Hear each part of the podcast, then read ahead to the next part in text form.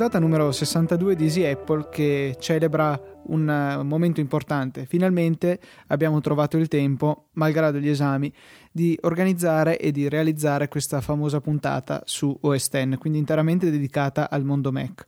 Sì, dobbiamo ringraziare principalmente MindNode che ci ha dato la possibilità di organizzare le idee e sistemarle in modo che possiamo finalmente fare una puntata con un inizio e una, e una fine ben, ben prestabilite, però direi di ma sì, mm. anche perché era facile lasciare fuori qualcosa, dimenticarsi di qualche punto che invece è importante.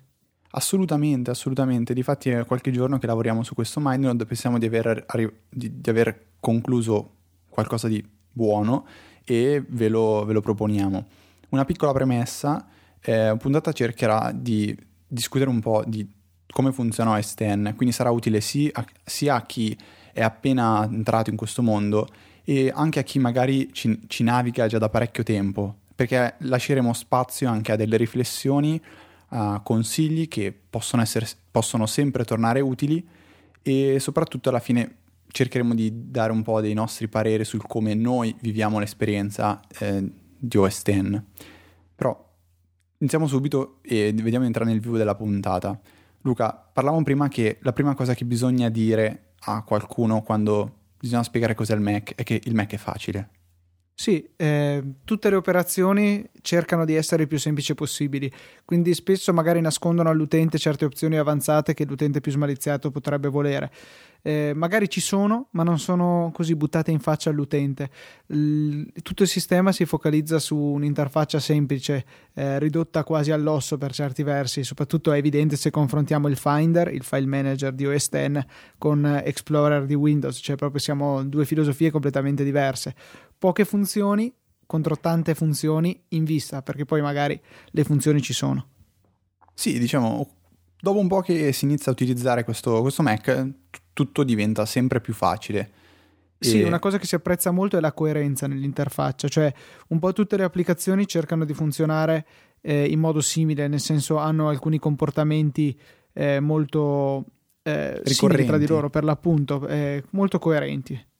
Sì, e, diciamo, eh, ci sono varie cose che, come, come stavamo cercando di dire, eh, tornano sempre, un po' come le shortcut della, della tastiera che è un qualcosa che bis- bisogna assolutamente cercare di eh, rendere, mm, diciamo, di rendere quotidiano. Adesso provo a spiegarmi. Sì, magari comunque dopo essersi un attimino abituati al nuovo sistema, chiaramente se uno passa da Windows, poi pian pianino si imparano le scorciatoie da tastiera, anche senza bisogno di mettersi lì e dire devo imparare tutto. Pian pianino, a forza di usarle, entrano in testa. Assolutamente, è che um, come dicevo, un, una, un, punto di forza di, di West End è la velocità di utilizzo, cioè secondo me molte operazioni che potrebbero sembrare macchinose per chi utilizza Windows diventano sempre più rapide e veloci da effettuare con Mac, soprattutto se si, si sfruttano quelle potenzialità che ha per esempio eh, il multitouch e riguardo a questo c'è il trackpad ci viene in grandissimo aiuto oppure appunto le shortcut di, mh, della tastiera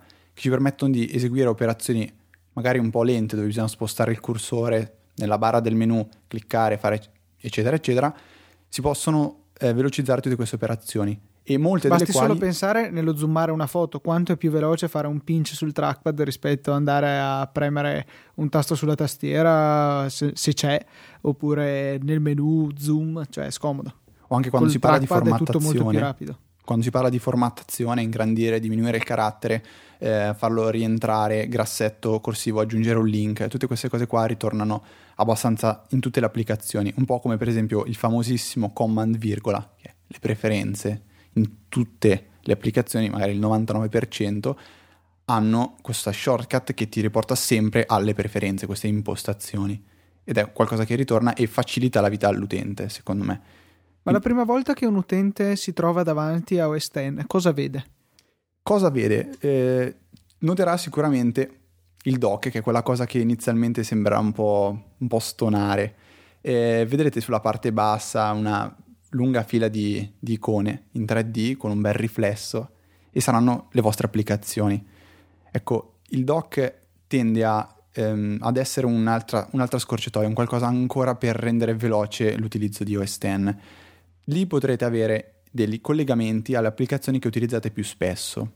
Ma non solo. Ogni volta che voi andrete ad aprire un'applicazione, questa andrà a comparire nel dock per, farvi, per segnalarvi un po' che è aperta. Luca, prima facevi un paragone con Windows. Quando... Sì, è molto, è molto, simile alla barra che c'è in basso in Windows, soprattutto poi da Windows 7 che sono stati anche eh, integrati alcuni concetti del dock. Per esempio, eh, ci sono sempre stati in Windows di fianco al menu Start le mh, iconcine per eh, lanciare rapidamente alcune applicazioni, però quelle rimanevano il collegamento e poi nella barra delle applicazioni compariva l'applicazione aperta. Invece come adesso in Windows 7 è sempre stato in OS X, cioè che eh, l'icona rimane quella, viene solo evidenziata diversamente per mostrare se un'applicazione è aperta o meno. In Windows viene eh, colorato lo sfondo, diciamo, invece in OS X viene posto un piccolo pallino azzurro sotto l'icona. Esatto, e questo diciamo è un po' quello che troverete nella parte bassa del, del vostro schermo. Potete quindi eh, rapidamente vedere tutte le applicazioni aperte e passare da una all'altra semplicemente cliccandoci sopra.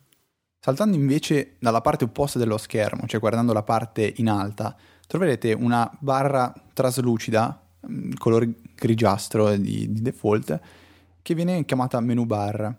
Qui è un qualcosa che va a rivoluzionare il concetto che c'era del, del menu, dei menu a tendina in Windows, se venite da questo mondo. Sape, sapete tutti che su Windows, quando aprite un programma, avete nella parte alta della finestra del relativo appunto, software eh, dei, dei, dei, dei menu che se cliccati aprono delle tendine con diverse voci. Ecco, questa barra viene incollata nella parte alta dello schermo per quanto riguarda OS X ed è un qualcosa di dinamico, cioè vi eh, cambierà a seconda dell'applicazione che avete attiva. Se voi state utilizzando il, il, Finder, avrete in alto come prima voce, dopo la meletta che sarà sempre fissa nell'angolo in alto a sinistra, Finder e poi tutti i menu riferiti a questo. Se state utilizzando iMovie, avrete iMovie e poi tutte le voci del menu di iMovie. Questo è un pochettino diverso rispetto a Windows e inizialmente potrebbe creare un po' di fastidio, no Luca? Tu come ti sei trovato quando hai provato per la prima volta questa menu bar? Sì, mi è parsa strana perché mi sembrava che rubasse dello spazio in alto sullo schermo. In realtà non è vero perché alla fine è lo stesso spazio se- semplicemente spostato invece che averlo un po' più in giù ce lo sia un po' più in su. Eh, per cui eh, è solo una cosa a cui abituarsi. Quello che invece mi piace è la parte destra della menu bar, cioè dove è posto l'orologio, la ricerca di spotlight e varie icone. Sì, eh, una cosa, ultima cosa sulla, sulla parte sinistra, prima di dire qualcosina anche sulla, sulla parte destra di questa menu bar che secondo me è molto utile per, proprio per capire qual è l'applicazione attiva. Eh, quando state per, per ehm, uccidere un'applicazione oppure se non trovate eh, una, una, certa opzione nel, nel software che state utilizzando, dovete verificare che state veramente controllando la barra dei menu dell'applicazione che, che, state, che, state, utilizzando, perché se per sbaglio cliccate sulla scrivania voi vi, re- vi, renderete conto che questa menu bar diventerà quella del Finder, che è quella diciamo un po' di default che c'è, che c'è sempre. E un colpo d'occhio vi permetterà di vedere se avete, eh, util- se avete attiva veramente la- l'applicazione desiderata. E altra cosa molto importante secondo me che va detta Luca, eh, quando andrete a per esempio fare il classico Command C, che è il copia di, di Windows, il Ctrl C e Ctrl V, per verificare che questo copia sia stato eseguito ehm, alla, correttamente, diciamo, si illuminerà di blu in, per un istante la, la menu bar dove, dove, c'è il menu relativo alla, alla, voce copia, per farvi capire, ok, l'hai fatto. Stesso Questo è valido per tutte le scorciatoie da tastiera che eh, sono assegnate a delle voci dei vari menu se noi premiamo appunto sulla tastiera eh, il comando equivalente, viene illuminata per un attimo la, la, voce a cui è relativa insomma nel menu in alto. Per esempio, non so se io faccio il, la scorciatoia per mostrare le preferenze che è dentro nella, nella, nel menu Finder in questo caso perché io sono nel Finder o qualunque altra applicazione, per un attimo ci sarà un, come un breve flash su Finder o sul nome dell'applicazione. Sì, eh, esatto. Per quanto riguarda la parte destra, che dicevamo prima, invece avremo mh, anche qui dei, dei, piccoli collegamenti, però delle, più, più, che delle applicazioni a delle preferenze. Per esempio potremmo avere quella del Bluetooth, potremmo avere ehm, Spotlight di cui parleremo più avanti, avremo l'ora e potremmo per esempio attivare quella per il volume eh, o il cambio utente no, è rapido. già attiva di serie. Ok, è già attiva di serie. E c'è quella del cambio utente nel caso in cui abbiate un computer con diversi utenti abilitati. Oppure potrete andare a far comparire icone eh, relative a certi programmi. Per esempio il famosissimo Dropbox, di cui comunque parleremo più avanti, non andrà ad installare una vera e propria applicazione che si aprirà nel, nella dock o nel dock, ma comparirà qui nella menu bar ed è da lì che potrete gestire le sue preferenze o capire se sta sincronizzando i file, eccetera, eccetera. E tante altre applicazioni possono andare a, ad aggiungere qualcosina alla menu bar.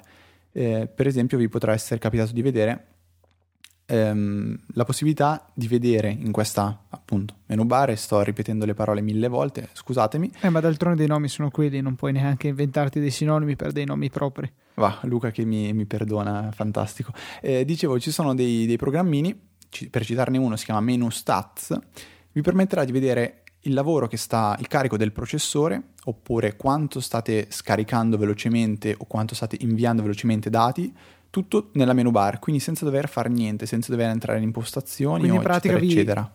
Mette varie, vari dati, varie informazioni visibili a colpo d'occhio, insomma, sopra ogni altra applicazione. Sì, che, che è veramente molto comodo. Parliamo adesso magari un pochino del Finder, che è il file manager di OS X. Come dicevamo prima, magari a prima vista può sembrare estremamente scarno. In realtà, devo dire la verità, è scarno. Ha non ha tantissime funzioni, addirittura eh, solo con Lion è arrivata la possibilità di fare il taglia e incolla dei file, anche se funziona in modo un po' particolare, perché non si distingue tra copia e taglia. Si fa un unico comando, Command C, copia, e poi a seconda di come si va a incollare il file viene copiato oppure spostato. spostato. Viene sì. copiato facendo un'incolla standard, quindi Command V, eh, oppure composizione incolla, e viene invece spostato se noi facciamo Command Option, che è il tasto Alt che ha quello strano simbolo sopra che si chiama Option, e poi V, insomma, quindi Command Option V sposta un file che è stato precedentemente copiato. Sì, non, ehm, non dimentichiamo che non esisteva neanche il merge delle cartelle prima di Lion. Sì, che è il fatto che se per esempio io ho due cartelle che si chiamano nello stesso modo e sono in due posizioni diverse, se io copio una e la incollo nella stessa cioè dove c'è anche l'altra cartella che si chiama uguale, la cartella che sto copiando va a sostituire quella esistente invece che unirne i contenuti. E, e adesso in Lion è addirittura possibile fare questa cosa qua. Non so, è una strana cosa che viene dal passato di Apple che non ho mai veramente capito. Comunque, diamo un attimo un'occhiata al Finder come ci si presenta.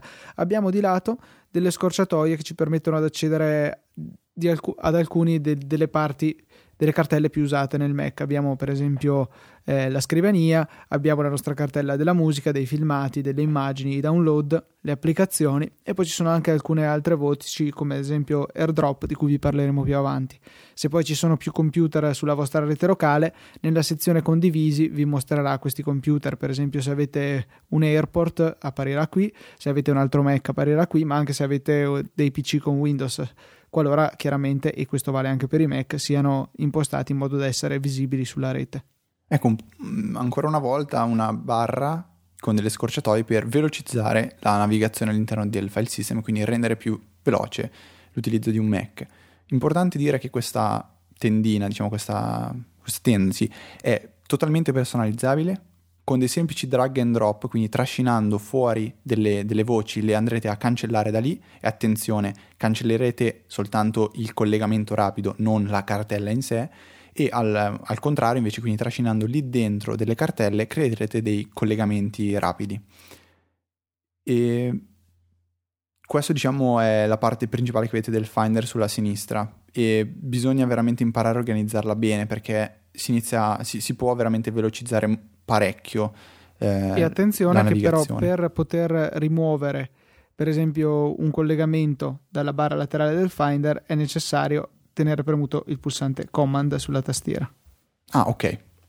E quindi questo Finder comunque che eh, è stato accusato boh, di, di, essere, come diciamo inizialmente, un pochettino troppo scarno, io a dire la verità, dopo essermene abituato, quindi dopo parecchi mesi, anche anni di utilizzo, lo trovo giusto per, diciamo, calza a pennello per quello che mi serve. Non ho Se mai... vogliamo mancherebbero le schede, la possibilità di avere aperte più cartelle contemporaneamente nella stessa finestra, perché se magari dobbiamo lavorare su varie cartelle diverse portando file di qua e di là, potrebbe essere più comodo avere delle schede.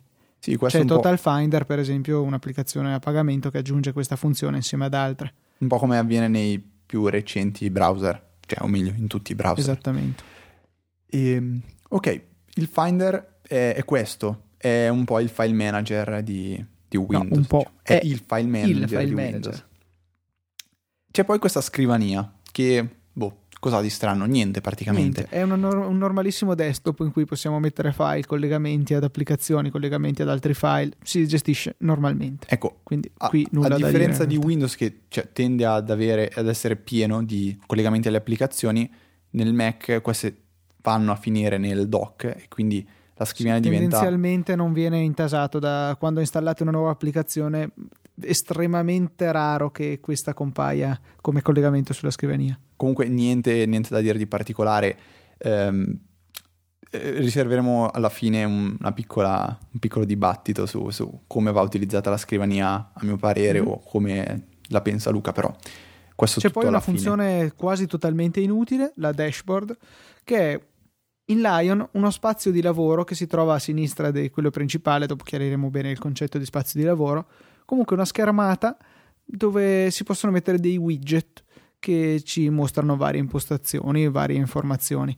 Quella di serie che viene fornita consta di una calcolatrice, un widget del meteo a Cupertino, un calendario e un orologio per l'ora di Cardiff, che è estremamente interessante, devo dire.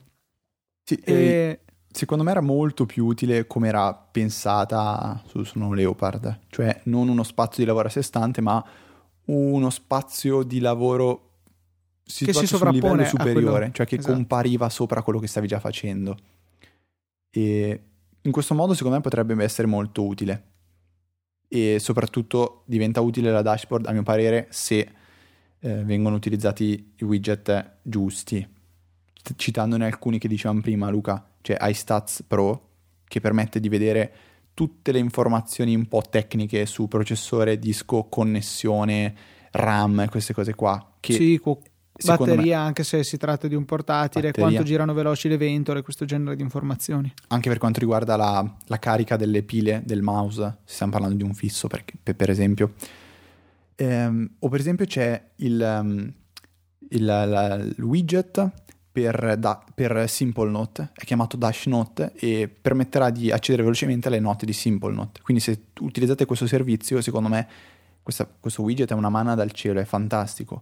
Oppure c'è ancora quello di Twitter che vi permetterà di twittare qualcosa velocemente. Quindi se, se vedete qualcosa di interessante o vi viene so, un brainstorming pazzesco, dovete assolutamente dire quello che pensate in 140 caratteri, eh, richiamate la dashboard, scrivete quello che dovete scrivere, invio, inviato, senza perdere altro tempo.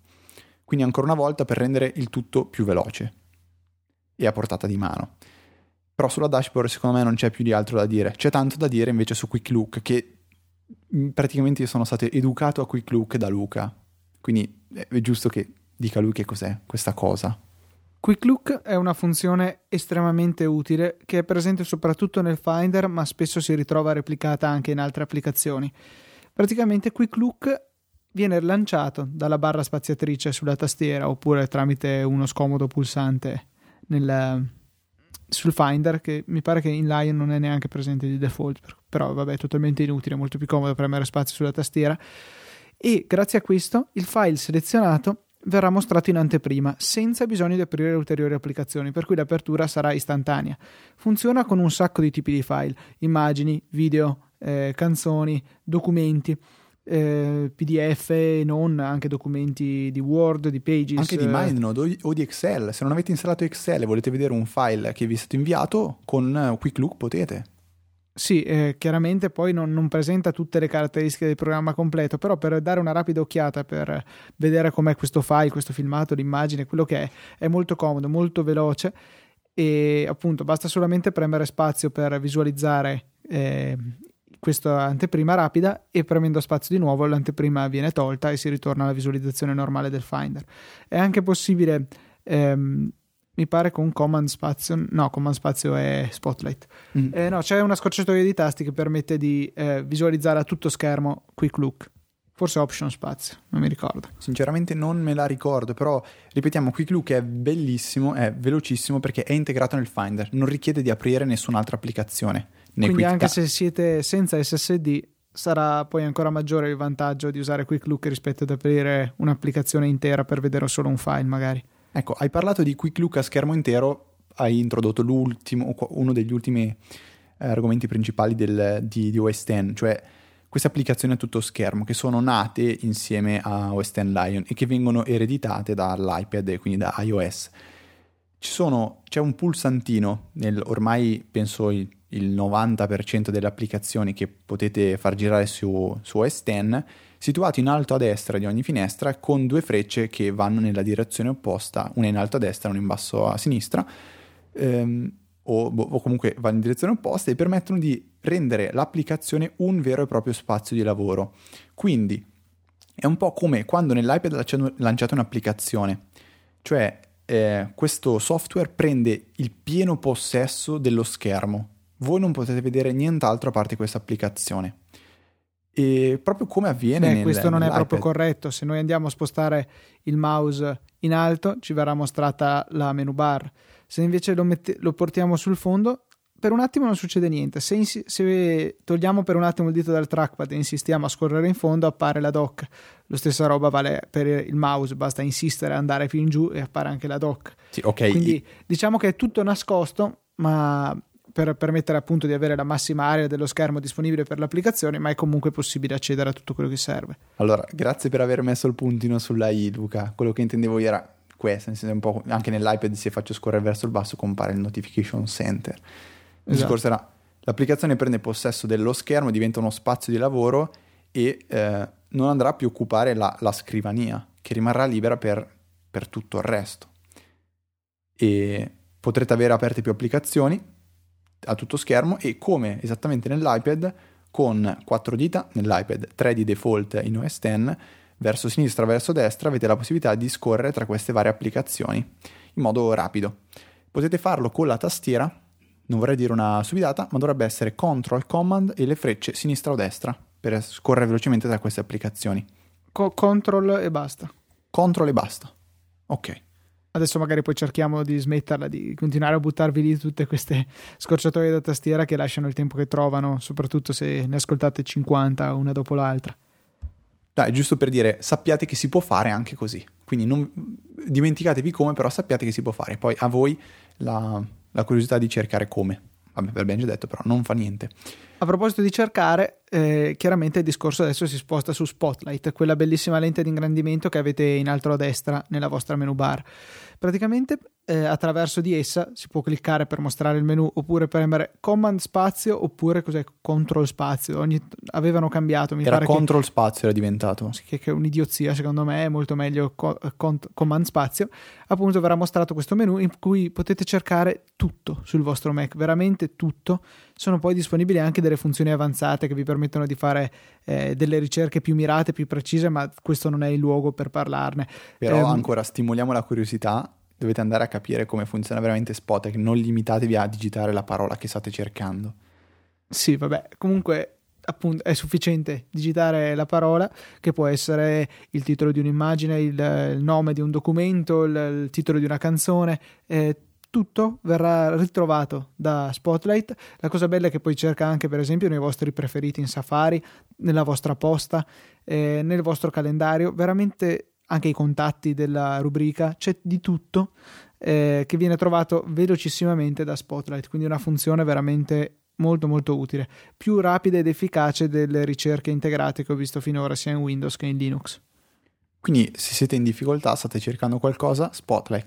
E se siete in difficoltà in un altro senso, nel senso, nel senso che vi siete persi nel vostro Mac, non vi ritrovate più, utilizzerete Mission Control, che vi permetterà di avere una panoramica completa su tutto ciò che è aperto nel vostro Mac, quindi farà una specie di zoom out, si allontanerà un po' dal vostro spazio di lavoro e vi permetterà di vedere le varie applicazioni aperte vostra, sulla vostra scrivania e tutti gli spazi di lavoro che avete aperto, che sono appunto applicazioni in full screen.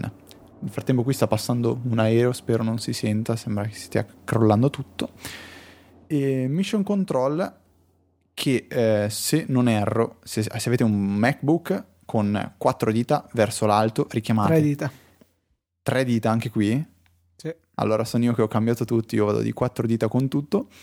Per quanto riguarda l'iMac, con un doppio tap sul Magic Mouse oppure vabbè, con la tast- c'è l'icona nel dock che potete andare a cliccare. O che fate come me, andate a toglierla immediatamente perché è inutile. Vabbè, eh, non, no, è, non è... c'è anche l'alternativa Control su.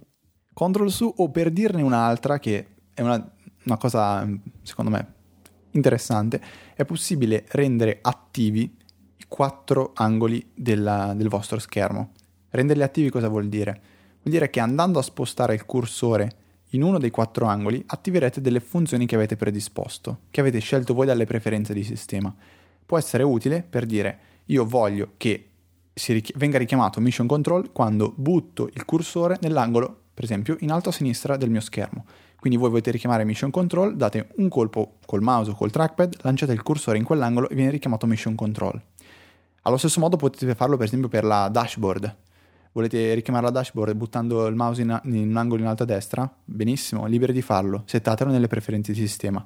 Uno Le di preferenze questi... di sistema sono eh, un'icona che se non sbaglio è presente anche nella doc per impostazione predefinita e se no un bel eh, spotlight la trovate subito, dove vengono raccolte, come il nome suggerisce, tutte le impostazioni più importanti del vostro Mac, dall'impostazione della stampante alla regolazione del volume, la, le impostazioni di rete, tutto, tutto è raccolto qui per un accesso facile e veloce. Preferenze di sistema andate ad esplorarle e mm, anche qui ci sarà dentro un, uno spotlight rimpicciolito dedicato solo alle preferenze di sistema per cercare quello che vi interessa. Se non sapete come cambiare lo schermo, eh, come, scusate, come cambiare lo sfondo della vostra scrivania, aprite preferenze di sistema, cercate scrivania, sfondo, quel che è, e vi verrà segnalato dove dovete andare a cercare precisamente. Ecco, una cosa che non abbiamo detto, spesso nella menu bar, che vi ricordo è quella barra che c'è in alto, eh, c'è un'ultima voce a partire da sinistra che si chiama aiuto. Cliccando lì comparrà una, una barra di ricerca in cui potrete cercare una funzione che non trovate all'interno del vostro programma. Per esempio, per fare un esempio, se state utilizzando Photoshop e non sapete come aggiungere un pattern, voi aprite, cliccate su questa menu, menu aiuto, digitate pattern e sarà il Mac a, a indicarvi con delle freccioline azzurre dove dovete andare a cliccare per aggiungere il pattern e questo lo potete fare con la maggior parte di, delle applicazioni e può tornare sempre molto utile. Per quanto riguarda la parte principale di, di OS X abbiamo diciamo concluso. Ci sono delle altre cose però da precisare. Ci sono eh... Sì, adesso abbiamo parlato un po' di come è strutturato il sistema operativo, però non abbiamo ancora parlato di, del cuore, se vogliamo, cioè le applicazioni che sono incluse con OS X. Ecco perché è importante precisare che eh, quando un Mac esce dalla scatola, come hanno fatto vedere tanti, meglio, c'è uno spot in particolare, ehm, quelli Get Mac, dove fa vedere il computer che esce e dice io devo installare i driver, collegare i fili, eccetera, eccetera, mentre il Mac esce e dice beh io quasi quasi monto un video oppure raccolgo delle foto. Cioè per far capire che il Mac quando lo accendete la prima volta è già pronto per fare quasi tutto quello che, che vi serve. Quindi per partire, per esempio, avrete di default un software fantastico per poter vedere PDF e le immagini e anche fare dei piccoli ritocchi. Eh, si chiama anteprima e secondo me è completo, cioè basta per, quello, per le funzioni principali e ne fa anche alcune veramente molto belle, come la fusione dei PDF. Se avete diversi PDF e volete crearne uno solo, c'è la possibilità di farlo ed è anche qui semplicissimo. E Luca ha scoperto recentemente anche che si può togliere lo sfondo dalle foto, cioè creare un canale alfa. E con sì, per scontornare, come si dice appunto, le, le, foto che magari hanno uno sfondo bianco e noi vogliamo renderlo trasparente. E quindi è, è già lì, è già pronta, non dovete scaricare niente, potete utilizzarla e va benissimo. Allo stesso modo c'è Text Edit, che è un editor di testo che fa, fa, le cose principali, cioè anche senza avere Word, se dovete creare un file di testo e fare so, il titolo in grassetto sottolineato, cambiare il carattere e farlo rosso, sottolineare delle parole, funziona, cioè va, va bene, per editare del testo va più che bene, sia che sia ehm, il rich format, sia che sia un testo quello pulito e, e va bene. Se volete gestire le foto invece o creare dei movie, c'è tutta la suite di iLife, anche qui preinstallata. E per citare i due principali che sono iPhoto per gestire le vostre foto e secondo me è molto semplice, però funziona e si integra anche benissimo con iPhone, iPad per importare le foto che avete scattato con le vostre macchine fotografiche. Potrete aggiungere i luoghi, eh, definire dei volti, creare degli eventi, funziona perfettamente ed è già, già lì, pronto per essere utilizzato. È molto bella, devo dire, cioè è un'applicazione veramente efficace, permette di fare molte cose, anche per dire, non so, creare un calendario quando ehm, con delle foto che avete scattato in vacanza, che ne so, oppure creare un bellissimo fotolibro che esatto. è una cosa che abbiamo sfruttato sia io e te per fare dei regali questo Natale, insomma, abbiamo creato un fotolibro con delle foto scattate in vacanza, l'abbiamo fatto direttamente in iPhoto e pagato, chiaramente, purtroppo Vabbè, quello... non è gratis, ma la stampa chiaramente costa dei soldi e poi ci viene recapitato comodamente a casa, veramente bello. Sì, ed è stata una cosa che non mi sarei mai sognato di fare se non avessi mai visto, se non avessi visto iLife che mi proponeva fai un bel, un bel fotolibro, le foto ce no, le hai già qua. La verità, se non, vis- se non, avessi visto il fotolibro che un tuo amico che si chiama Luca Zorzi aveva fatto, eh, non ti sarebbe mai venuto in mente magari. Adesso, ok che ti vuoi prendere il merito, però riferito a te, tu avresti mai pensato di, farti un foto, di fare un fotolibro se non fosse se non stato così facile? in faccia ai foto? No, non credo. Mm, cioè, nel senso, ci sono fare... quei, quei, siti che ogni tanto fanno delle pubblicità che saltano fuori sul web navigando normalmente, che ti propongono di fare i tuoi biglietti da visita, calendari, appunto queste cose qua, però non mi sarebbe mai venuto in mente di andare veramente a farmelo. E avresti mai pensato di creare un finto trailer di un film dove tu e i tuoi amici in un campo vi, vi prendete a bastonate se non avessi visto iMovie? no, direi di no. In realtà è l'unica cosa che ho fatto con iMovie perché a me sinceramente non piace granché come applicazione. Però è gratis, è, in, è cioè è gratis, tra virgolette, è gratis con un nuovo Mac, è inclusa. È lì però, è, è molto semplice da utilizzare. Cioè, butti dentro i tuoi video, anche sì, se qua, cioè, vabbè. forse io ho delle esigenze un po' particolari, ma è troppo semplice per i miei gusti. Sì, è, è semplicissimo, cioè proprio di una forse, forse quasi banale e l'unica cosa che secondo me può andare a creare diciamo malcontenti negli utenti è tutto quel discorso di compatibilità di codec video che può andare a schizzinosità estrema, diciamo. Quello sì, però comunque iMovie è lì e se vuoi fare un un, uh, modificare un po' il tuo video, montartelo, funziona un po' meglio di magari Movie Maker. Poi c'è GarageBand. GarageBand forse è un po' più eh, riservato a un pubblico di nicchia, nel senso che non, non tutti comprano un computer per registrare audio, montarlo o creare una canzone. Però nel caso in cui uno voglia farlo, volesse farlo, c'è, c'è, è lì, è installato e si può utilizzare GarageBand sempre nella suite di iLife. Per inciso è lo stesso programma che usiamo noi per montare le puntate. Sì, perché ha delle preimpostazioni valide per quanto riguarda il podcasting. podcasting. E, passando oltre ai live, per esempio, per gestire le mail c'è Mail, applicazione... Con grande fantasia, devo dire, è un nome Vabbè, hai, abbastanza hai particolare. Mail, magari no, però Mail funziona, una volta che lo lanciate vi chiede già di eh, settare i vostri account, se non avete già attivato quello di... Mm, iCloud, potrete aggiungere quelli di Yahoo, di Google, quel che volete e funziona. Cioè lì clicchi e va tranquillamente. Allo stesso modo il calendario, che io non ho mai, e giuro, non ho mai pensato di utilizzare il calendario digitale se non prima di aver iniziato a utilizzare Mac e iOS. Io vedo, questo, vabbè, apro una parentesi velocissima Luca, te lo prometto vedo ragazzi che hanno magari anche 15 anni, vanno in seconda liceo e usano il calendario dell'iPhone e del Mac per organizzarsi la settimana, magari anche con dei calendari condivisi. Adesso io dico, quando ero in prima seconda liceo, il diario mi stava già troppo scomodo. Adesso invece diventa quasi un, un be- il bello è avere il calendario organizzato. E questo secondo me non, non, non, non poteva accadere senza qualcosa come iOS e magari il calendario che ci c'è nel Mac. Io con Windows non l'avevo mai provato a fare neanche con i Nokia. Poi vabbè, abbiamo iTunes che direi che non ha bisogno di presentazioni, la conoscete tutti. Diciamo solo che su OS X funziona molto meglio che su Windows. Su Windows è abbastanza un aborto, su OS X invece è un'applicazione funzionale, veloce, efficace, anche abbastanza carina esteticamente, fa tutto quello che serve in una discreta scioltezza. Mi piace come applicazione, anche se devo dire che quando sono arrivato su OS X una delle prime cose che ho fatto, senza neanche aprirlo iTunes, è stato cercare un'alternativa, perché eh, sapevo come andava su Windows e non mi piaceva. In realtà, con mia sorpresa positiva, ho scoperto che invece funziona bene su S10.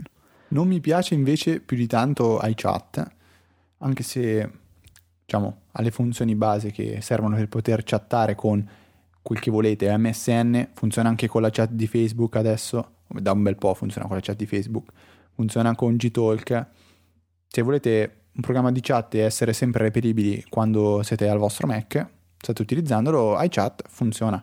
Poi ci sono anche alternative come Adium che molti preferiscono, però... Devo correggerti, non lì. funziona su MSN. Sì, ho, de- ho, detto MSN, volevo dire, volevo dire ah, Gtalk, l'ho detto dopo. MSN I, programmi bene, su, I protocolli supportati sono IM, Jabber, Jabber, che è quello su cui si basa la chat di Facebook e Google Talk, e Yahoo Messenger perdonatemi se ho detto un'eresia, Potete, siete liberi di insultarmi però per il fatto che ho detto MSN.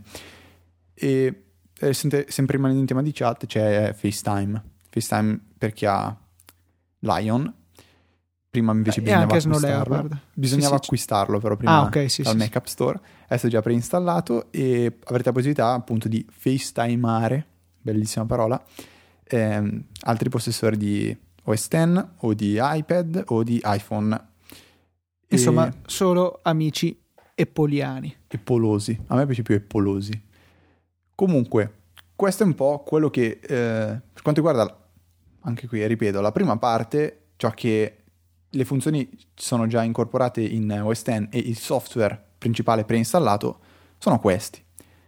Esistono però delle altre funzioni, dei nomi che magari avete sentito dire, sentito pronunciare o vi siete vi è capitato di vedere, ma non avete ben capito cosa sono. Per esempio, prima Luca ha citato AirDrop. AirDrop, Luca, che cos'è?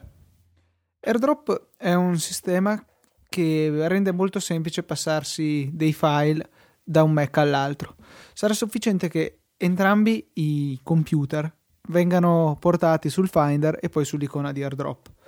Quando siamo con questa pagina aperta, verremo resi disponibili all'interno della nostra rete eh, anche se vabbè, vabbè, verremo resi disponibili e vedremo appunto le foto degli altri eh, computer che sono a portata.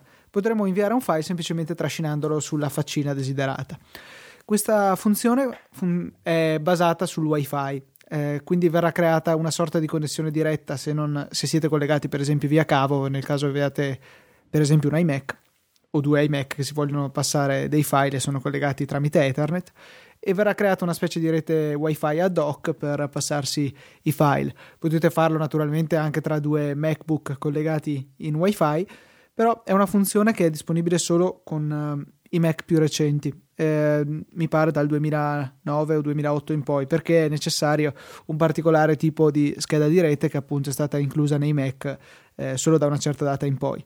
È possibile anche in realtà con un, uh, un, piccolo tramaccio, un comando da eseguire da terminale, riuscire ad abilitare questa funzione in modo che funzioni anche eh, con i Mac non supportati e sfrutti direttamente la rete che è presente. Per esempio, eh, io la uso tra il mio MacBook Pro connesso in WiFi e il mio Hackintosh, un computer fisso che esegue OS X, che però è connesso solo eh, tramite cavo e non ha nemmeno una scheda wifi per cui riesco a usarlo tranquillamente in questa maniera qui è molto pratico devo dire più comodo che eh, abilitare non so l'accesso ai file dell'altro computer entrare andare a scegliere dove metterlo copiarlo dentro. Invece così è molto più facile. È un, è un po' come se avessimo scaricato un file dal web poi dal punto di vista di chi lo riceve perché infatti viene piazzato nella cartella di download.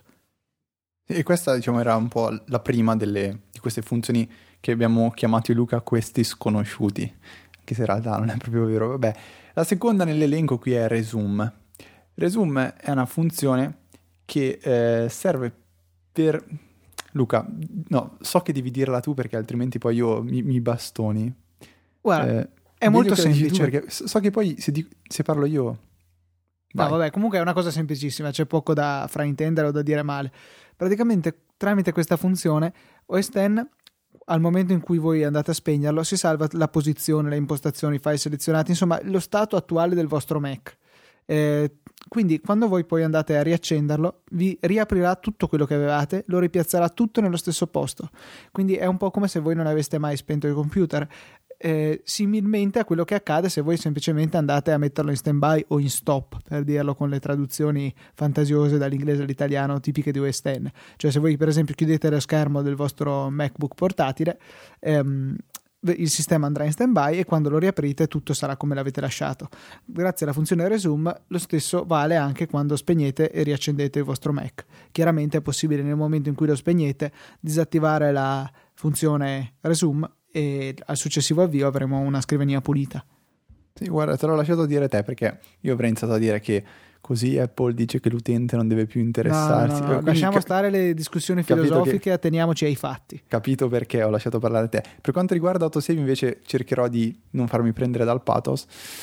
Eh, semplicemente non dovete più salvare i file. Voi quando finite di lavorare su qualcosa lo modificate, semplicemente Attenzione, lo chiudete. È molto pericoloso dire una cosa del genere. È vero solamente eh, se le applicazioni supportano questa Autosave, funzione. beh, assolutamente. Un... queste funzioni, per esempio, ce l'ha anteprima, per citare quello che abbiamo detto prima, e voi finite di modificare una foto, non serve fare il eh, cliccare sul menu in alto archivio salvo, fare command S la shortcut per salvare il file. Voi una volta che andrete a chiudere anteprima lui andrà a salvare la, in automatico il file, ma non solo, andrà a creare delle versioni. Cioè voi potete, se, eh, se è un file di, da, su cui state lavorando da magari qualche giorno e avete fatto diverse modifiche, avrete la possibilità tramite una interfaccia molto bella a mio parere, eh, di vedere le varie versioni che lui, che diciamo OS X si è salvato e vedere partendo dall'originale tutti i passaggi intermedi che avete fatto prima di arrivare al lavoro finale.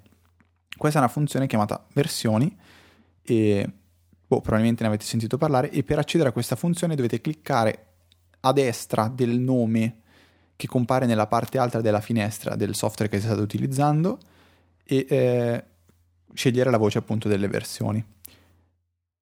Per quanto riguarda invece altre, altri di questi sconosciuti, c'è Find My Mac che però ha un po' di dubbia utilità a mio parere.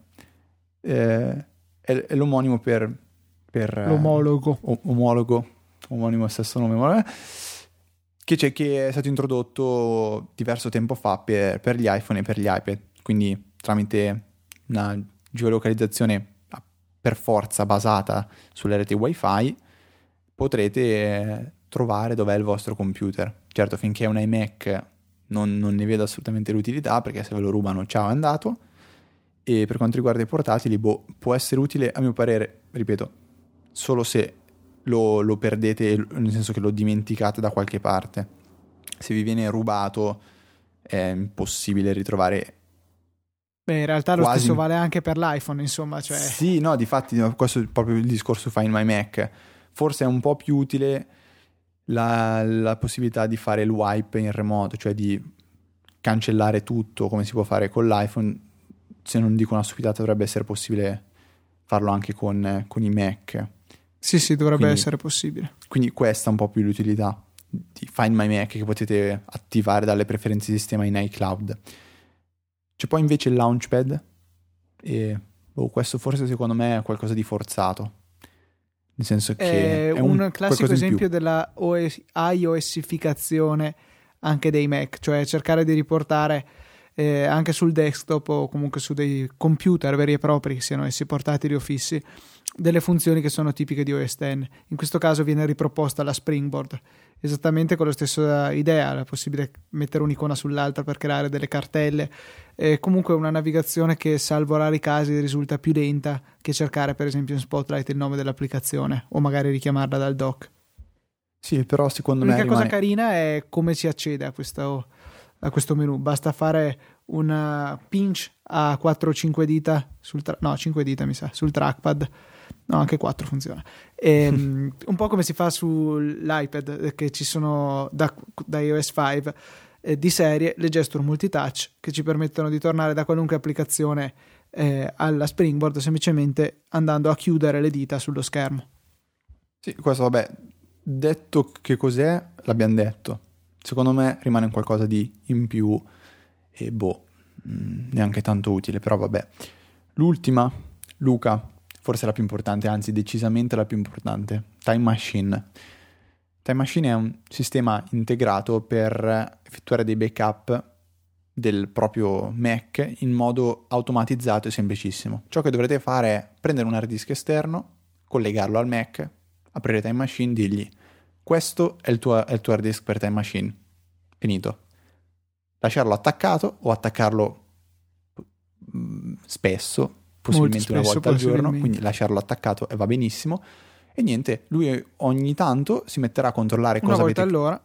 Una volta all'ora potete modificare questa frequenza, però non in modo permesso da Apple, diciamo, con eh, metodi un po', un po' offuscati, no? non mi viene la parola, un po', un po brutti, loschi. un po' loschi, so. ecco.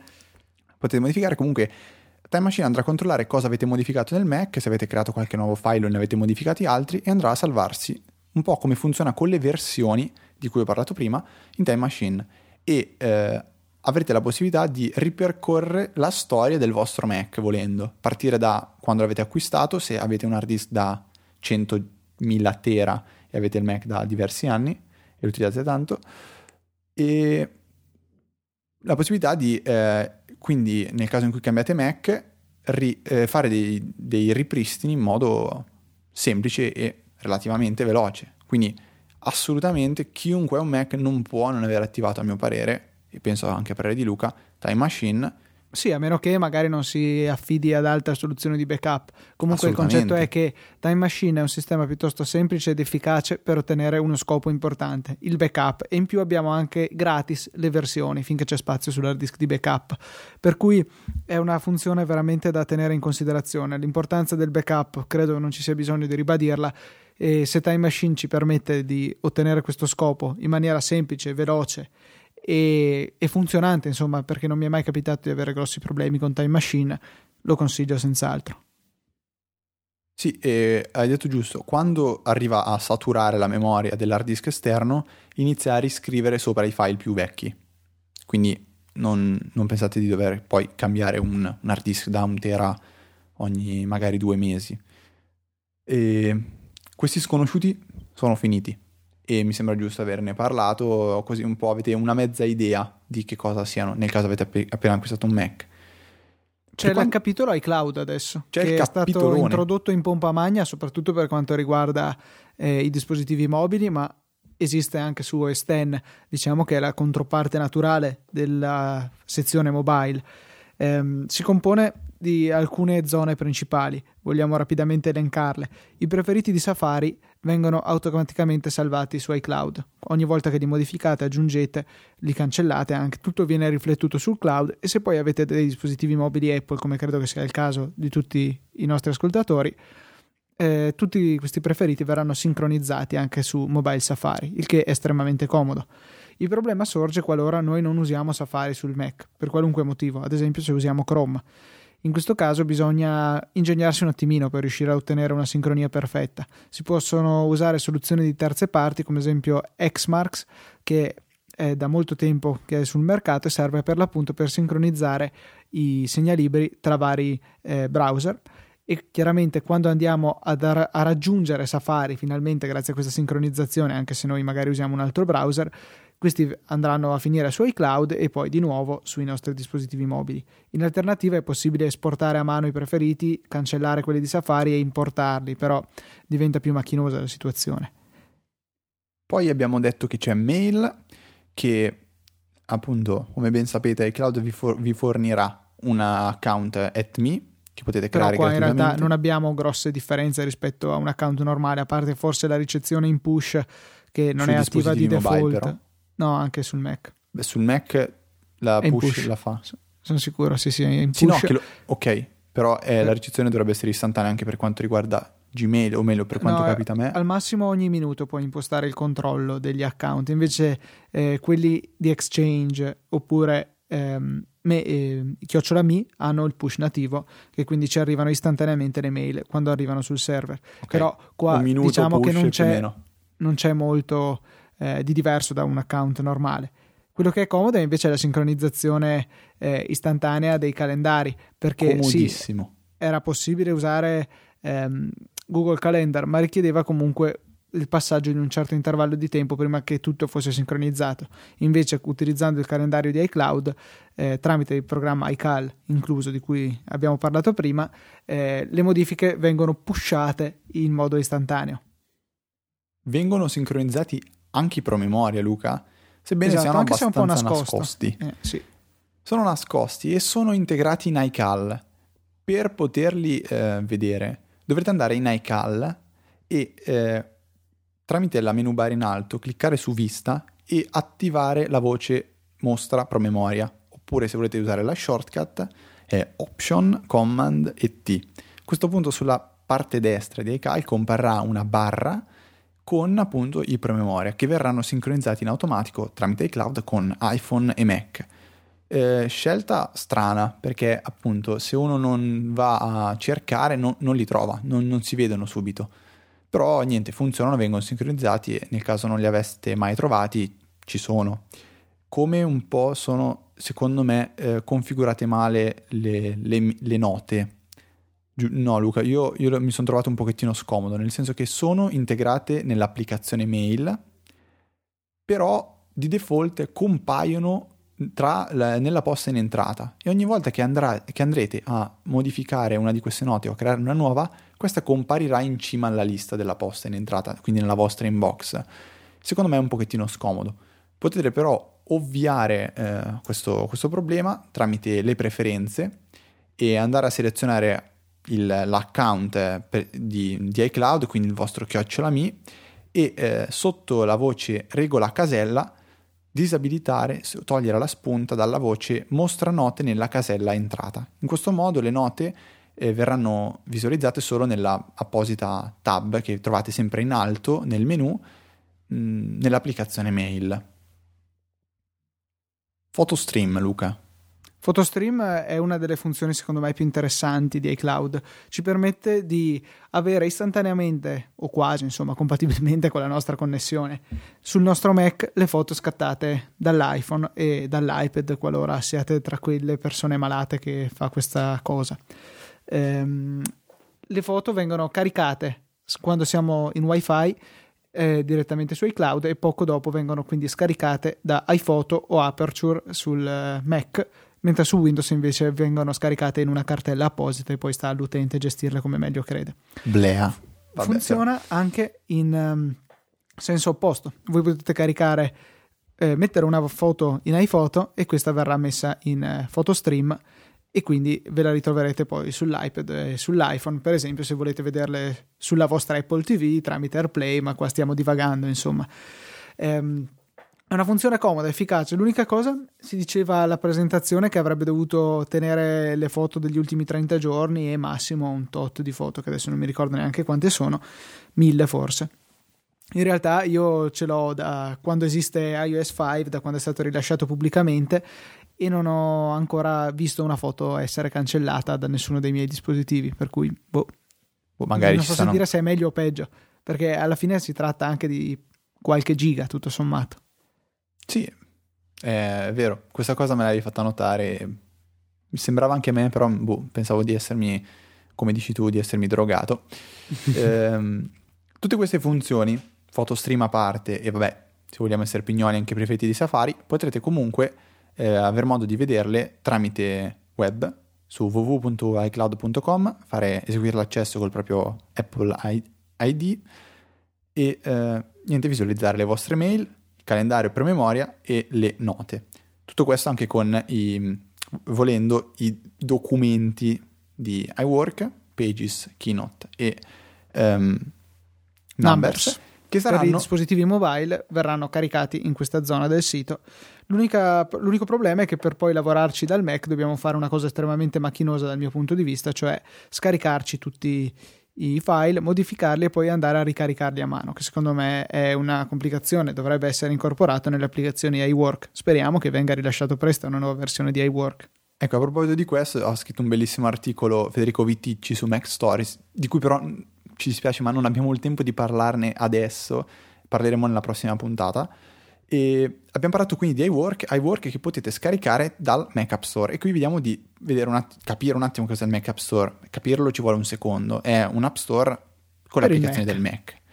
Applicazioni che Alzi la mano possono... chi crede che questa spiegazione fosse superflua. Sì, è, è assolutamente superflua questa spiegazione. Comunque, applicazioni che avrete la possibilità di installare sul vostro Mac con eh, il- l'ormai famoso one click, vabbè, lo dico in italiano, un click per, per acquistare. Cliccate, inserite la password, vengono scalati i soldi, l'applicazione viene installata e andrà a comparire nel launchpad, di cui la- l'utilità rimane sempre dubbia. E stop. Per disinstallare le applicazioni, e qui eh, diciamo una cosa veloce, solo per quelle che riguarda eh, il Mac App Store potrete fare esattamente come iOS, quindi tenere cliccato su un'applicazione, inizieranno tutte le icone a traballare e comparirà la X in alto a sinistra. Cliccando sulla X e confermando con invio avrete disinstallato l'applicazione. È questo quello che c'è da fare. Ehm, per quanto riguarda il Mac App Store, abbiamo raccolto delle applicazioni che vogliamo dirvi abbastanza velocemente, che sono molto utili.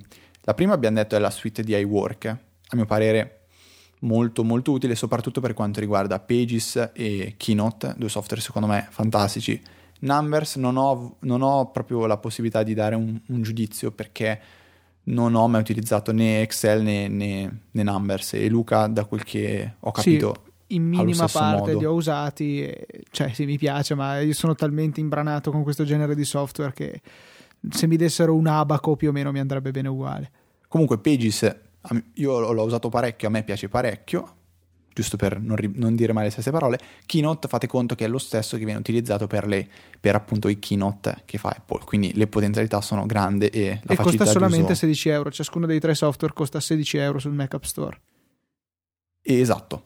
Una Ehm, volta esisteva la possibilità di preacquistarlo insieme al Mac e mi pareva che costasse 50 euro il bundle completo, quindi più o meno siamo lì, perché qua siamo a 48 euro per comprandole tutte e tre. E ci davano il DVD di installazione, adesso invece vengono scaricate dal Mac App Store con il vantaggio che siamo quindi legalmente autorizzati ad utilizzarli su tutti i nostri Mac, mentre invece prima nessuno ci impediva fisicamente di utilizzare il DVD di installazione per installarlo anche magari sul fisso se l'avevamo preso col portatile, però non credo che la licenza non lo permettesse. Eh, anch'io. E poi non avendo, non avendo protezioni uno poteva anche passarla agli amici e, cioè, e poi si sa come finiscono queste cose. Comunque, pe- eh, senza cercare di divagare e stringiamo, eh, software importanti. Secondo me The Unarchiver, scritto The Unarchiver, che serve per... eh, è un po' il WinRAR di, di macOS X. Eh, nel senso che serve per de- ehm, decompattare Estrarre. estrarre i file compressi che mh, non può gestire OS X, o meglio, OS X è in grado di mh, estrarre semplicemente gli zip e eh, se la memoria non mi inganna non devono neanche essere protetti da password, altrimenti vi dà errore che no- OS X no- non è in grado di farlo. Quindi DN Archiver è gratuito, è, nel senso è pulito, non dà fastidio, non, non va ad aggiungere niente di icone qua e là nella menu bar, eccetera, eccetera. È attualmente permette- la nona applicazione più scaricata tra quelle gratuite del Mac App Store e c'è da ricordare una cosa che secondo me è molto importante. Ha un'opzione al suo interno che permette di eliminare automaticamente l'archivio dopo averlo estratto, che è una funzione estremamente utile perché, come dicevo prima con Federico in fuori onda, diciamo, su OS X l'utility integrata, ma anche Dan Archiver e buona parte delle altre applicazioni per gestire i file compressi eh, permettono solamente l'estrazione, tra virgolette, stupida, senza magari estrarre un singolo file dentro un archivio che ci serve, per cui dovendo convivere con questo, giusto bene che vada a eliminare poi il file zippato. In ogni caso poi lo mette nel cestino in realtà, per cui se ci serve possiamo sempre recuperarlo. Abbiamo poi invece Growl, applicazione che va prima comprata e dopo capire, dopo, dopo si capisce che cosa serve. Nel senso che ehm, vi permetterà di visualizzare le notifiche di quelle che invieranno le, le varie applicazioni quando finiscono di fare qualcosa o qualcosa accade, compariranno in modo molto elegante di default in alto a destra nello, nel, nel vostro schermo. Eh, per esempio, quando finite di convertire un video, comprerà la, la, notifica di Grow che vi dirà guarda che ho finito di convertire il video. Potete, ehm, potete diciamo, attivarle un po' per tutte le applicazioni. Utilissima secondo me po- diventa con Twitter. Eh, Twitter che si può scaricare gratuitamente dal Mac App Store, c'è il client ufficiale che attualmente sembra anche quello che funziona, funziona meglio, non, non dà noie. E quando per esempio vi arriverà una menzione o un eh, messaggio privato, comparirà la notifica di Growl in alto a destra che vi, dirà, vi darà l'anteprima del messaggio. E volendo si può anche installare un'estensione di Growl chiamata Growl Mail che vi permetterà di vedere l'anteprima delle mail che ricevete direttamente in alto a destra e cliccando sulla notifica vi si, ap- si aprirà direttamente la vostra mail che potrete cestinare, rispondere o eccetera eccetera. Quindi veramente eccezionale. Luca vi consiglierà sicuramente iFlix invece, sì, iFlix eh, ve ne abbiamo già parlato tante volte, serve per cercare di sconfiggere la schizzinosaggine, se esiste questa parola, di iTunes e dei dispositivi mobili della Apple eh, in quanto a formati video. Andrà a produrre il, um, un file compatibile con il minimo sforzo possibile, sia da parte vostra che da parte del Mac, perché cercherà quando possibile di mantenere il formato originale, solo magari eh, rimischiandolo un pochettino in modo che possa essere digerito da iTunes senza di fatto andarlo a riconvertire che ci farebbe perdere qualità e tempo. Io invece vi consiglio OnePassword di cui abbiamo parlato tre o quattro puntate fa in comparativa con LastPass che sono due software, solo OnePassword accessi- ehm, diciamo, ehm, accessibile Specifico, dal Mac con App un'applicazione Store. specifica, esatto. Esatto, da, dal Mac App Store che andrà a salvare e archiviare tutte le vostre password in modo sicuro e permettervi di reinserirle all'interno dei, del, dei campi per fare il login nei vari siti in modo completamente automatico. Eh, funziona benissimo anche con una sincronizzazione tramite Dropbox, quindi avrete possibilità di avere queste password sia su iPhone e sia su iPad. Bellissimo anche il fatto che potrete lasciare a OnePassword il compito di generare le password per ogni eh, vostro account e lui se le ricorderà per sempre. Luca vi consiglierà, e qui adesso partono gli elogi, Reader.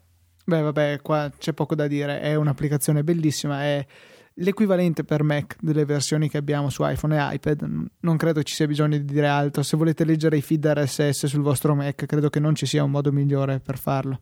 Secondo me, da aggiungere altro, una cosa c'è, che a differenza di quella per, per la versione mobile, per iPhone e per iPad, permette la gestione dei feed RSS eh, orga- permette di organizzarli in cartelle e permette di abbonarsi facilmente, nel senso che eh, una volta che verrà impostato come lettore feed RSS di default, quando voi cliccherete su il link per i feed eh, di, un, di, un, certo sito, Reader si aprirà in automatico e vi proporrà di aggiungere questo feed a, al vostro account di Google Reader.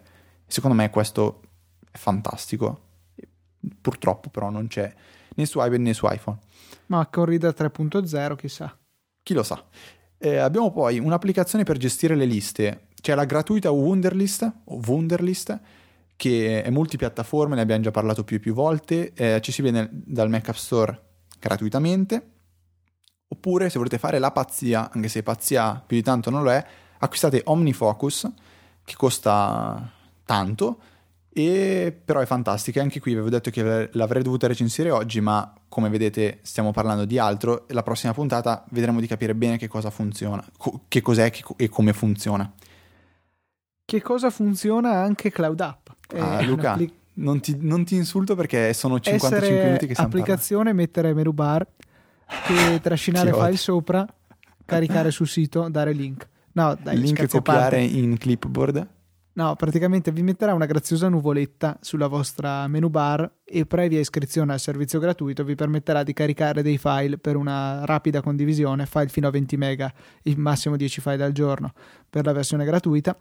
Ehm, appunto basterà trascinare i file sul, sulla nuvoletta nella menu bar oppure utilizzare una scorciatoia da tastiera personalizzabile nelle quattro impostazioni di cui dispone questa applicazione e una volta finito l'upload si sentirà un bel ting come non so un, un battere un su un bicchiere esatto e vi verrà automaticamente messo nella eh, clipboard l'indirizzo da condividere con chi volete per scaricare questo file sì ne abbiamo parlato più e più volte dovreste averne le balle per non dire eh, piene.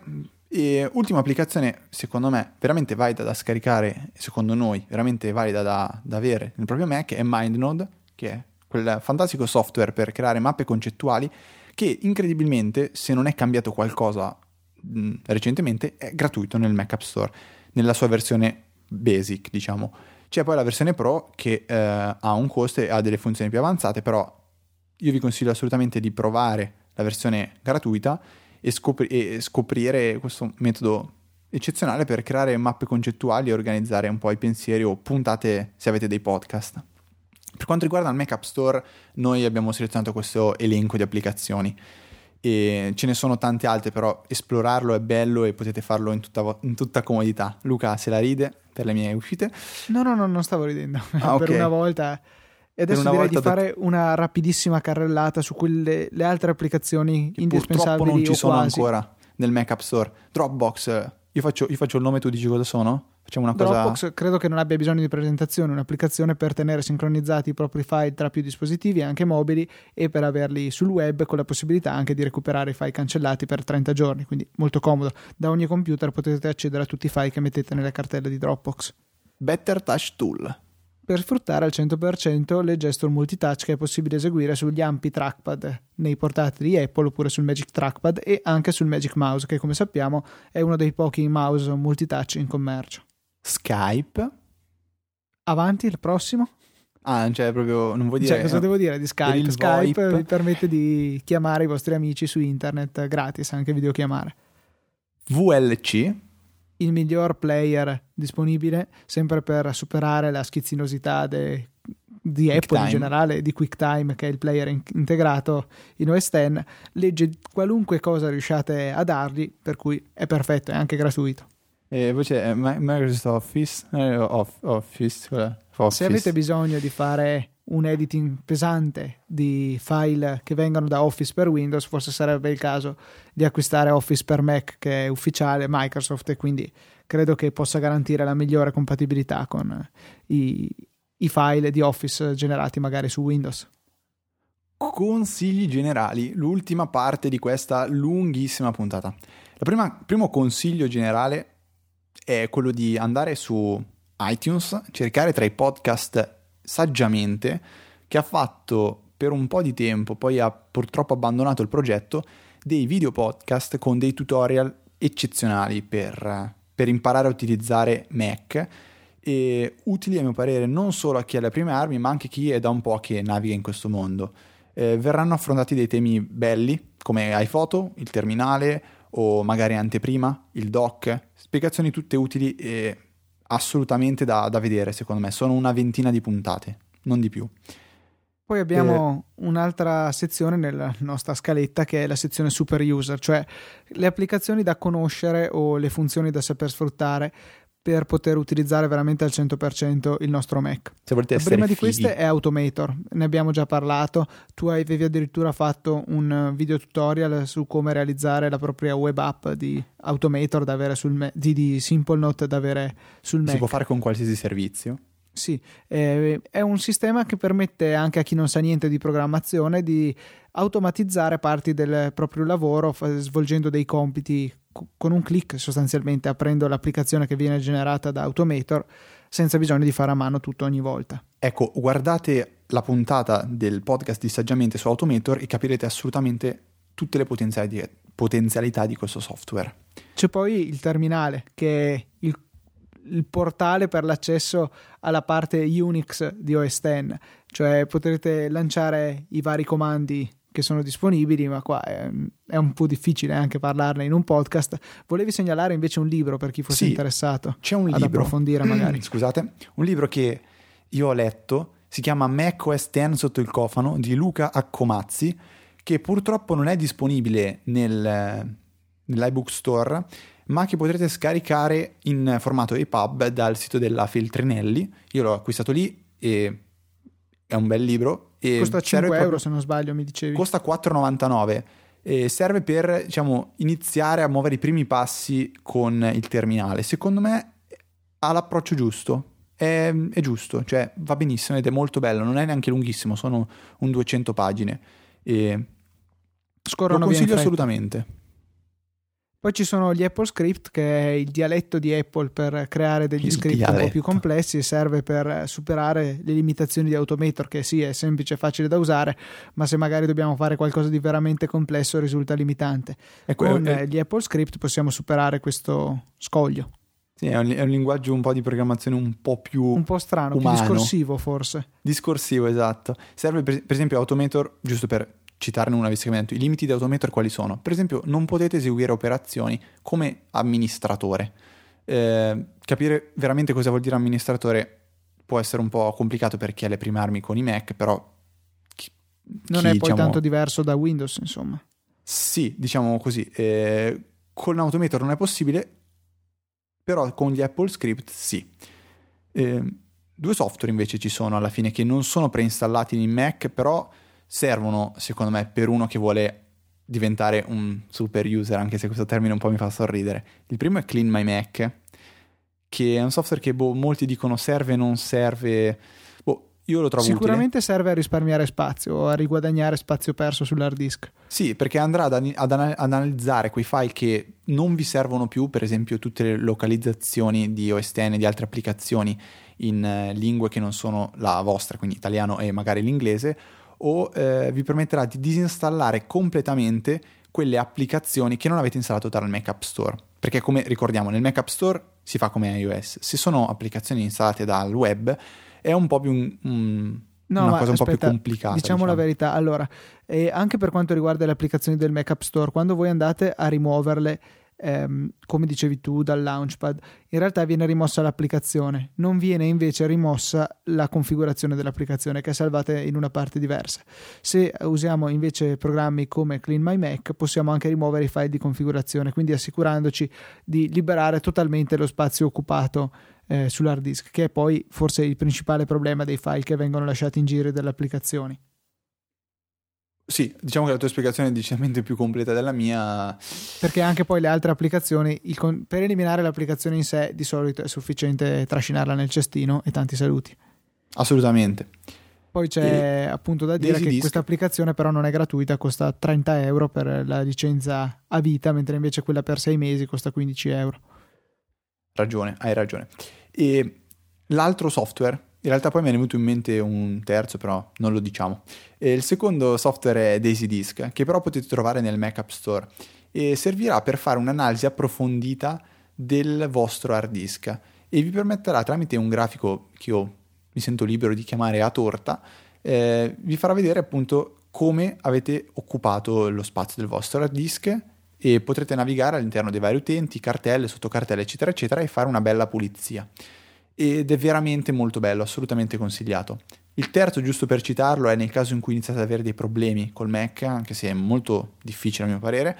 eh, adesso pot- diciamo, cioè, vi potrà capitare. un talento innato con cui è tranquillamente in grado di creare problemi con qualunque dispositivo. se crei un problema e vuoi cercare di risolverlo, Onyx è un software che trovate sul web e permette di fare un po' di pulizia, sistemare i permessi, eseguire degli script per che- diciamo che Mac in realtà dovrebbe eseguire uno, uno giornalmente, uno settimanalmente, uno mensilmente per diciamo un po' controllare che sia tutto a posto. Onyx potrà eseguirli tutti in un colpo, fare delle pulizie o magari eh, sistemare il database di Spotlight e balle varie e niente, così giusto per citarlo, se non avete mai sentito dire e avete dei problemi col Mac, Cioè, probabilmente poi, potete eh, guardarlo. Appunto, volevo solo dire che Daisy Disk è in offerta limitata a 8 euro sul Mac App Store invece di 16 euro. Da, cioè, c'è scritto offerta a tempo limitato, però in realtà è qualche mese che è così. In ogni caso, vi consiglio Ottimo. di acquistarlo comunque finché è ancora ad 8 euro, come ho fatto io. E... Luke, è un'ora e un quarto che parliamo. Dobbiamo dire le ultimissime cose. E... sono delle veloci riflessioni che avevamo promesso a inizio puntata. Eh, la prima è quella sul fatto che è possibile con Snow Leopard disabilitare, scusate, i pallini nel dock. No, con vi- Lion. co- ho detto con Snow Leopard. Esatto. Mamma mia. No, con Lion. Con, con Lion è possibile disabilitare quei pallini che nel dock vi segnalano quali sono applicazioni aperte e quali non.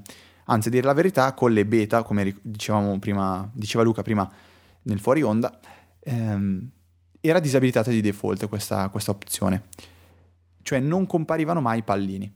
Io ho deciso di disabilitarli, appunto, e questi pallini non, non, li voglio più vedere. Perché? Perché l'idea che si è pensata è che Apple non volesse far più preoccupare l'utente per quanto riguarda applicazione aperta, chiusa, chiudila, aprila, non chiudila, un po' come succede esattamente con iOS. Cioè tu quando hai finito di, di usare un'applicazione col tasto home la metti in multitasking, la chiudi e continui a fare il resto. Poi è il sistema operativo che si deve preoccupare se non c'è più RAM o se sta, diciamo, consumando troppo processore, anche se questo in realtà non è, non è del tutto vero.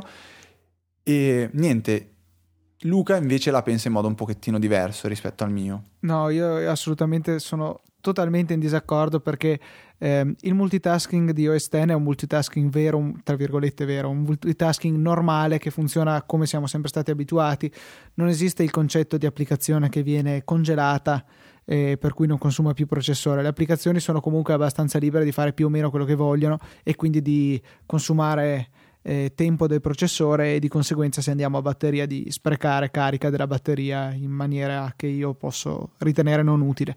Per cui ritengo fondamentale avere un'indicazione delle applicazioni aperte in modo da poter ottimizzare quando c'è bisogno eh, al massimo il consumo di risorse per ridurlo al minimo e quindi massimizzare la durata della batteria. Quindi guai a chi mi toglie i pallini che mi indicano quali applicazioni sono aperte e quali sono chiuse. Boh, io invece vivo benissimo senza, un po' come eh, vivo benissimo senza la percentuale della batteria. Diciamo che la verità è che il fatto che tu comunque usi principalmente un iMac, io uso principalmente un MacBook Pro, per cui eh, il problema della batteria io lo sento, tu no ovviamente, te alla, il massimo che può succederti è che salti la corrente e allora lì basta, è finita. C'è poco per da cui. Eh, io voglio assolutamente avere tutto sotto controllo e eh, che, che se ne dica ci sono persone come me che sul computer, tra virgolette, si ritengono dei power user, voglio avere tutto io sotto il mio controllo e non voglio che il sistema operativo si prenda certe libertà, per esempio, di non farmi vedere quali sono le applicazioni veramente aperte. Siamo invece molto d'accordo io e il power user Luca sul multitouch, nel senso che ehm, quando Apple ha presentato il Magic Trackpad, quindi l'idea di portare il trackpad su un fisso, cosa controcorrente, tutti hanno un po' storto il naso. Io dopo diversi mesi di utilizzo, e anche Luca, siamo del parere che soprattutto con Lion e queste gesture, multitask, gesture multitouch che ricorrono sia su iPad sia su Mac, sono diventate essenziali.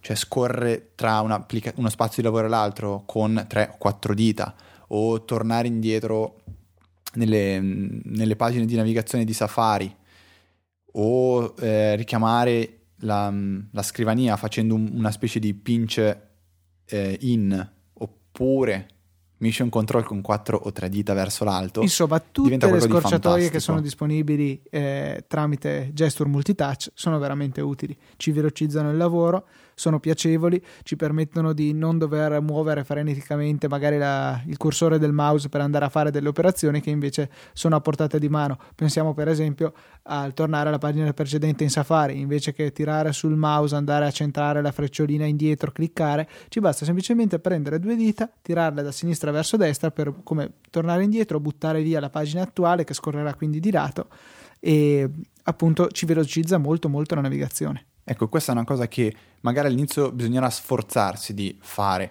però ne vale veramente la pena. Come vale la pena installare fin da subito Better Touch Tool e cercare di capire quali operazioni possiamo cercare di rendere più veloci tramite una gesture multitouch. Per esempio, aprire una, in Safari una pagina in un nuovo pannello può essere fatto con command più click con il click secondario sul link e aprire un altro eh, pannello, selezionare quella voce, oppure con Better Touch Tool potete dire, non so, se io clicco con tre dita, voglio che mi apra il link in un'altra pagina.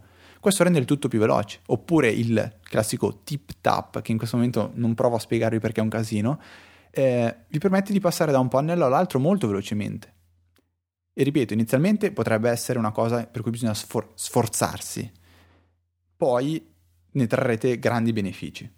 Sicuramente. L'ultimo Ultima punto rif- poi eh, riguarda la scrivania.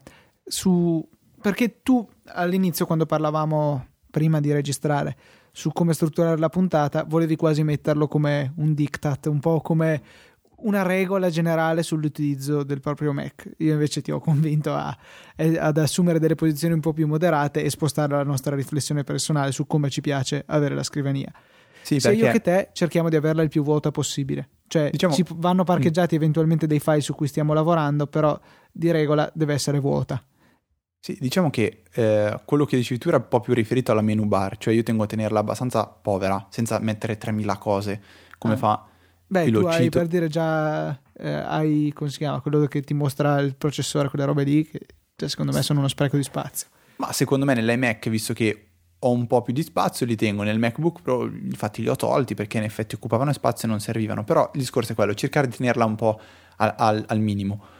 Per quanto riguarda la scrivania, io ho fatto un pochettino una riflessione, adesso io la sparo e Luca dimmi, cioè ammazzami se vuoi, tanto sei a Verona, io sono a Milano, quindi sono salvo.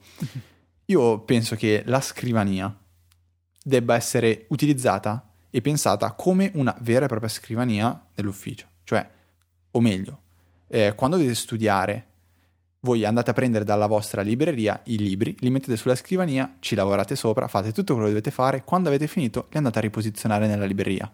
Allo stesso modo, se dovete lavorare su un progetto, prendete nella, dal vostro file system, nel Finder dove avete i vostri file su cui volete lavorare, li prendete, li mettete sulla scrivania, lavorate, li create, sistemate o se create dei, nu- dei, dei nuovi file, li salvate sulla scrivania.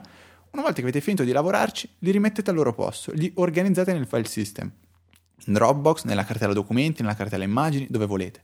Dovete lavorarci tra una settimana, li riprendete, li mettete sulla scrivania e ci lavorate. Però di default, quando accendete il vostro Mac e quando lo spegnete, la vostra scrivania, secondo me, deve essere pulita.